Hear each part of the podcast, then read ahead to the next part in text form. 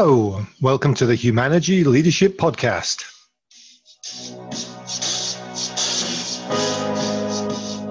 I'm David Wheatley, and we're here to talk all things leadership.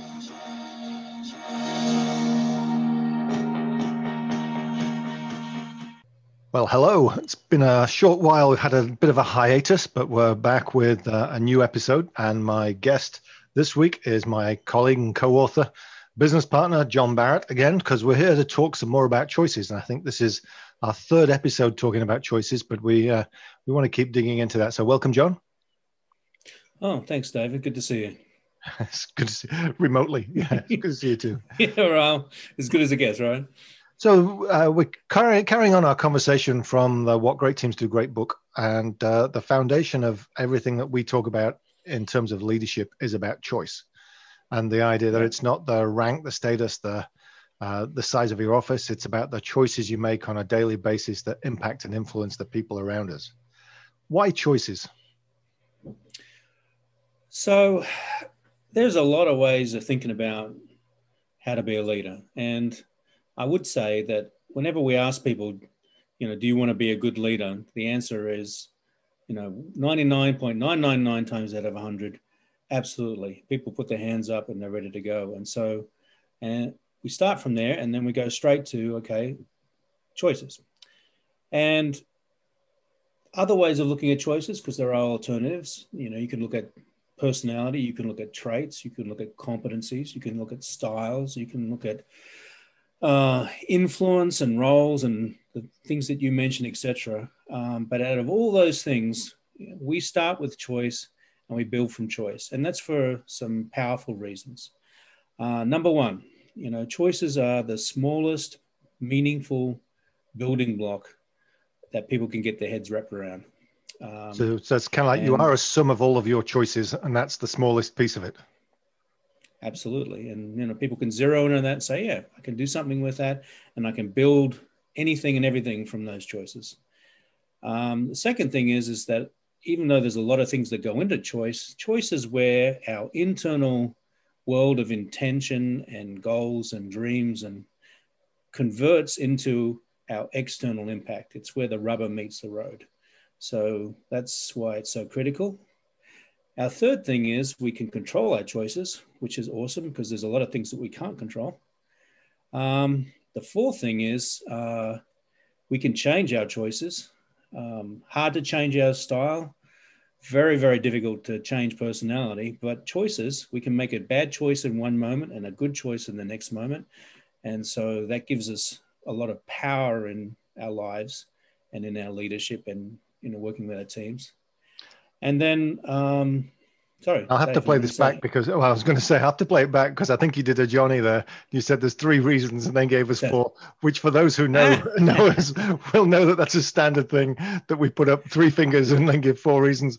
that, that may not, I think it's what you one thing. Let me tell you, amongst our things, but but you uh, this fits well with the analogy in the book that that lays out the idea of we have a life path and that path is made up of bricks that are our choices. And we lay bricks that are red and bricks that are green and the red and the green are the positive and negative um, or the negative and positive that way around of of the model which is if i'm making green path choices that's about the greater good. If i'm making red path choices then that's about me at the cost of other people. So you're breaking it down into this that each bite-sized brick if you like is where the rubber literally meets the road. It is a choice. We have control over it and we can change it. So just because we made a green mm-hmm. choice, a red choice today, we could make a green choice tomorrow. Absolutely. I would add two more things, just two, and I promise it is it is two. Amongst uh, things. Yes, there are but two. Yeah. Yes, but two things. So one is one of the biggest in problems that I guess we see is when people uh, label and stereotype and categorize, you know, other people themselves. Mm-hmm. Um, you know, Dave's a good guy, John's a lousy guy, you know, supply chain's a bunch of, you know, engineering is, And when we look at choices, or to your point, if we look at the road and we see this marvelous tapestry of all these different colored bricks, it helps us appreciate the complexity that's that's real, and that people aren't just labels or aren't just you know um, one big thing, that they're you know a kaleidoscope of different choices, and you know good people can make bad choices, bad people can make good choices, and so it allows us to have much more emotional intelligence about you know how we operate and how other people operate. And i think that's really important. And we've talked a lot about that in the past. And in a couple of episodes we talked about our four choices model which has been around for mm-hmm. a long time. And the idea that we all make choices in all four quadrants but the aim of leaders is to make more choices in the top half and the bottom half which is that division again between the mm. self-focused at the bottom half and the greater good at the top half with the knowledge that we will slip and fall and make choices in the bottom half from time to time. Yeah, but as the absolutely. best leaders, predominantly make more green choices on a daily basis as they continue to grow and develop. Yeah. So I think bottom line, just the first takeaway, if you you know uh, thinking about today and what we're trying to share with people is, if you want to be a better leader, then uh, be a better choice maker you know ac- actively make choice making a focus um, for living your life um, and that's that's sort of the, the starting point. and it leads us naturally to the next question is okay now that i'm focused on choices i'm thinking choices you know i'm paranoid about the choices i'm making um, the question is okay so how do i make better choices? Which is a question we get in a lot of our training because you show people the model and they say okay i get that and i can plug into it and i can see it. And mm-hmm. what do i do with this? Because i'm going back to work tomorrow. So how do we make Absolutely. better choices? Mm-hmm. so we've looked at this a lot and worked with a lot of people and it comes down or boils down to well there's three big questions and you alluded to them right? And there really are three I promise. One is um, we are part of a greater, right? We're connected to people, we interact with people, um, we're interdependent with people. And so the first choice is, or the first question is, what is the greater good in you know the situation that we're facing? The second one is, what is it going to take to have impact? You know, to impact or make the greater good.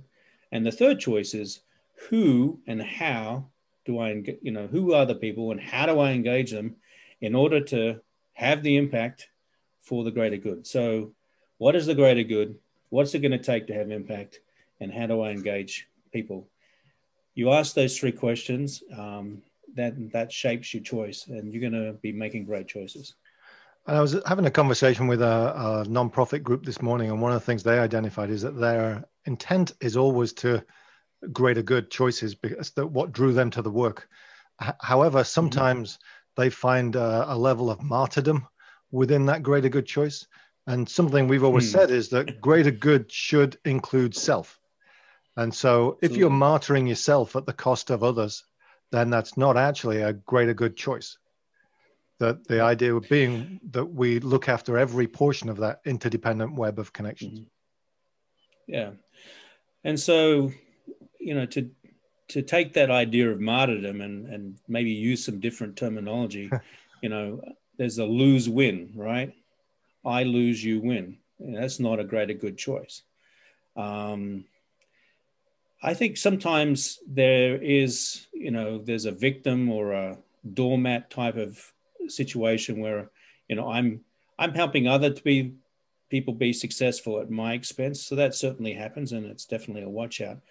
I also think that sometimes um, when people don't make the connection of helping others helps them that they they have a like a mentality of lo- uh, win lose and so if somebody else is winning they think i'm losing and sometimes it's it's it's a wrong perspective that in fact seeing the connection between us you winning is me winning.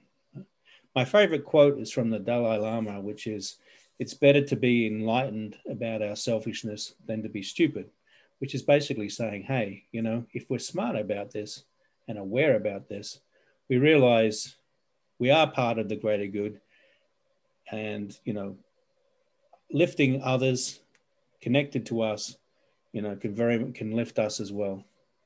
Right. And it's the, even just that focus of uh, the ripple effect, that the interdependent web. Who am I connected to? Yep. As I think about the choice and what's the choice that works the best for all of us, gets a different level of thinking. It's a lot of people mm-hmm. trip up because they have maybe one or two people that they're thinking about, and they make the choice that leans that way, but then they miss somebody out. And uh, you know, I was helping a group last week actually map out some of their connections. And they were having some major aha moments because they they recognized the fact that sometimes the engineering and operations focus on one thing without talking about supply chain. And so mm-hmm. then supply chain comes in and says well how are you going to get the parts here in the time? And they're saying well you're going to get them for us. And there's this back and forth because they didn't consider that part of the greater good when they first made the choice. And so yeah. then you end up with some level of compromise that has to happen uh, which is, is not as good for everybody so uh, yeah, I really do believe that a lot of times um, it's not bad intent, you know, or competitive intent. It's truly just a lack of awareness. And like you said, if you just help people stop for a moment and map out or talk through, you know, how we're connected, that, you know, your outputs are my inputs, my outputs are your inputs, and we make that visible, then suddenly, in my experience, the greater good becomes obvious and compelling mm-hmm. as opposed to arbitrary and you know sacrificial. So that that intentionality is a first step in some ways isn't it? Because that uh, if i have the right intention i can, i may not get it completely right but if my intention is right then the way i deal with when i don't get it right will still be right mm-hmm. Absolutely. And, you know, you, you asked, we talked about, we started this off the second step here about, you know, how do we make better choices? And um, intentionality is a big part of that. And that again is a, is a habit that's, you know, intimately tied to choice making, you know, because um, it turns out when you get people talking and sharing experiences, you know, we discover that a lot of times we're sort of either on autopilot or we're, you know, in busyness mode or we're in task mode. And, you know, intentionality isn't really an active part of our life experience. And without that, you know, then we lack, you know, the awareness and then we're really not making, you know, intentful or conscious choices. Right. So that that's a that's a first step intentionality for sure so and, and as a as we get to that i mean i'm being intentional about my choice rather than being on autopilot and mm-hmm. people have probably been familiar with that when they've got someplace and not quite realized how they got there and realize that they're actually on, on autopilot a lot of the time and we get like that when we're making our choices at work and with the people that are important to us but then absolutely even with that intention I, have been intentional about it and i've missed mm-hmm. Absolutely. So, one of the ideas there is, you know, we're going to miss. And in fact, um, you know, without going too deeply, uh, we are actually wired to a large degree to miss. You know, the fight, flight, freeze uh, instinct that we all have deeply embedded into our DNA and into our nervous system it's probably going to take us nine times out of ten, you know, to a bad choice, and it's it's fast and it's powerful. So there's a good chance that we may miss the first choice, and so you know, a big part of making better choices is fast recovery. You know, you may not always get the first choice, but there's always a second choice, and as we said before, it can happen fairly quickly. So, and that, that fast um, recovery is about saying, yes, I, I get that I'm wrong. Let's work on how we make it better for the greater good here, mm-hmm. and not looking at all the things that we call our red path uh, things like blame and defensiveness and avoidance, which there's the natural yep. tendency to do. It's it's can I actually recognize where we're trying to go, recognize that I missed the mark a little bit, and recognize what we need to do to keep moving it forward. Absolutely. Yeah. So that's a no. It's, it's really getting to a no blame, and I I'm I think about uh, we published the book in April, and one of the groups I shared it with gave us some feedback that it was missing some pieces around uh, equity and diversity, especially after the George Floyd situation. And it would have been very easy to to stand there and say, but it's it's in there. It's just it's nuanced. You have to look for it, and that would have been very Redpath. Uh, and one of the things that we were able to do is Christy and I were able to come up with something along with a bunch of EDI professionals that says, no, this is the piece that we should have put in in the first place.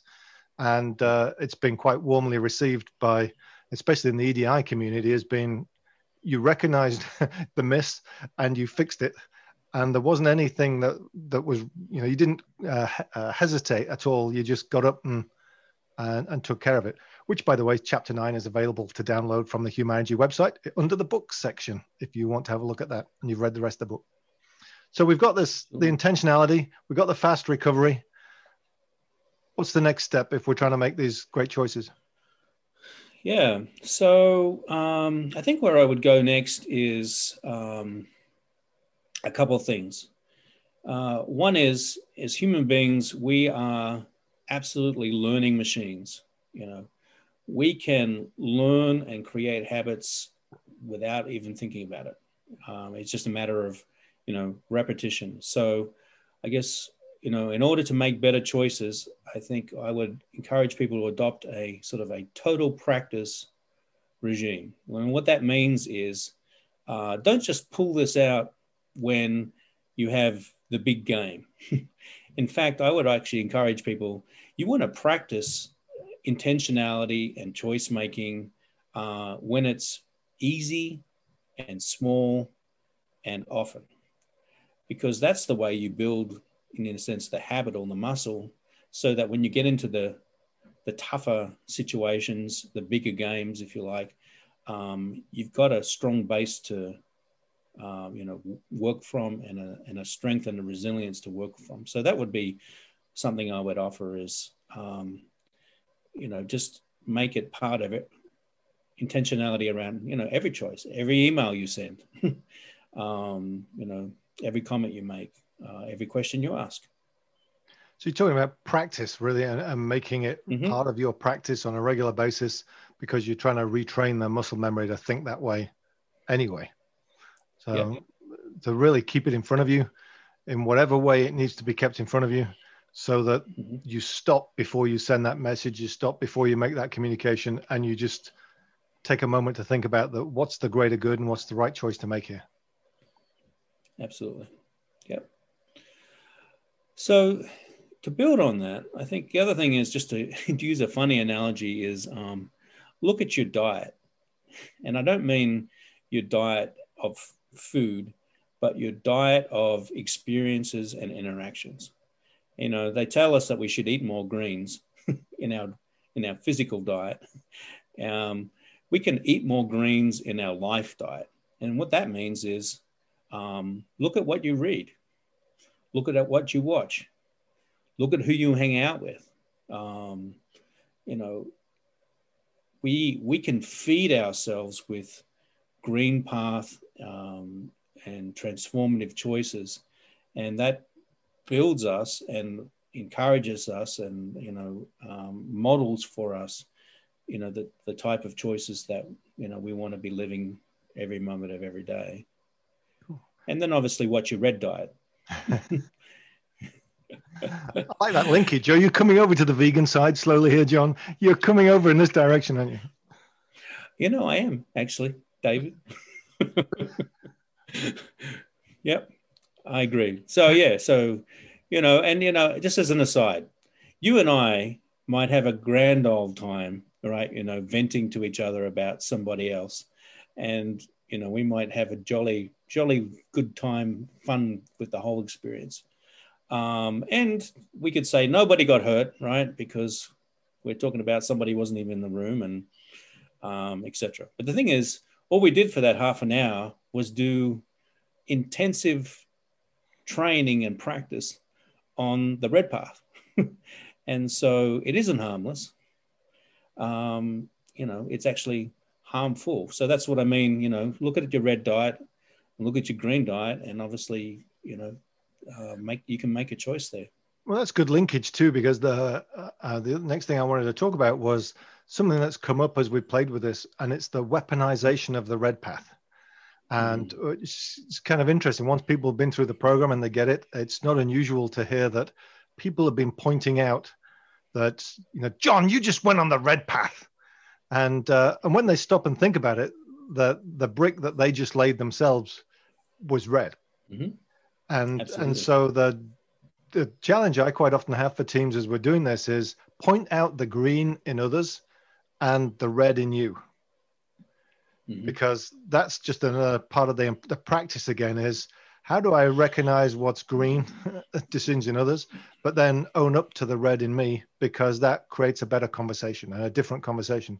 What people have a tendency to do naturally is point out the red in others and want to hold their green up in themselves as opposed to the other way around. So so this idea of, of weaponizing it, um, or even the the kind of venting that you're talking about, um, one of the other the tools I use with people is creating a safe venting space, which is a really dangerous thing.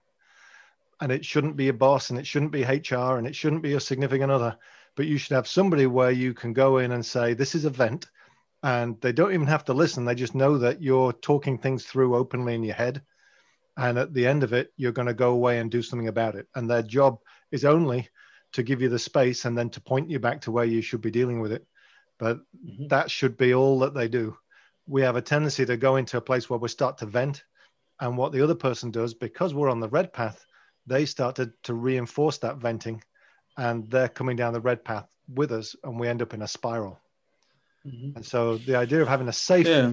place is mm-hmm. part of that you know I can go there, but I have to really practice how quickly I come off of that and that I'm doing it in the right way. Mm-hmm. So, I, to build on that, I, I might offer um, it might be even worthwhile. I mean, everybody recognizes the the idea of venting, and you you know you've talked about safe venting, and then you def, you define it. But I, I would offer that the one venting, if you like, is actually a transformation. We, we're taking something that where where we're at, and uh, we're working to transform it. You know, starting with its original state, and then working it through to you know a green state. And then if transformation's one, then uh, choice, then the other choice is you know reinforcement. right. Um, and so I absolutely think you know. In fact, we encourage people if you before you act as a leader or you engage with people, you first need to start with yourself.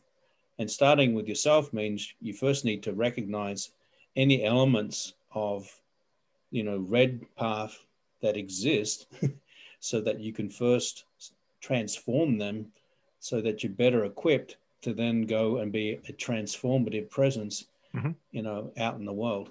So absolutely. Yeah, I think there's another example from the group I was working with last week, and they'll they'll all know who they are. But uh, was we were starting a training, and the plant manager walked into the room and said, "I just laid a red brick outside. We probably all need to talk about it." And it was a beautiful way of coming in and saying, "I think I just screwed up, and I need to work through it with people in the room, so that then we can go back mm-hmm. out and work out what we need to do to make it better." Yeah, yeah. Well, you know that that gets exciting, right? Well, it's it means that they're having the right conversation, which is what we're looking for mm-hmm. here, isn't it? If we can have the right conversation, then we've got more people laying red, uh, laying green bricks and making green mm-hmm. choices, mm-hmm. and leadership yeah. has suddenly got better. Mm-hmm. So you mentioned, you know, weaponizing the red path, and so there's two, you know, victims, if you like, when we weaponize the red path. One is the other, right? Because we turn the other into a problem by labeling them the red path. Um, you know, we create a us versus them. But then, as you also identified, the other victim is ourselves because we are now you know, deceiving ourselves as to where we are. Mm-hmm. And so, you know, you know, we've hurt ourselves and then we're hurting others and then we hurt us when we put those, you know, two things together. So, um, and you know, we can get really clever about dressing it up and making it sound all very reasonable and and wonderfully thought out and all that sort of stuff. Um, but you know, hopefully, either we can catch ourselves or somebody, you know, helps us a little bit to, you know, pierce pierce through that and look at what's really going on. Yeah. Well, hopefully, people have got in the last 20 minutes uh, a little bit of food for thought in how they make their choices. Yeah and how they make a few more green choices and the understanding that John's leaning towards being vegan eventually. So that's going to be exciting too. we'll get him that way eventually. So um, I appreciate you appreciate you joining me again, John. Uh, thanks, and we'll uh, we'll see you again soon. It's always fun, Dave. Thanks.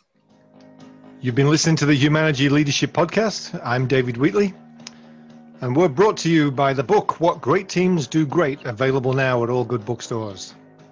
Thanks to Brian Spencer and Finkel for the music. Please share any feedback and suggestions. I'm available through humanity.com. And uh, go to iTunes, like, subscribe, and leave us a review so that other people can find us. In the meantime, till next time we meet, stay healthy.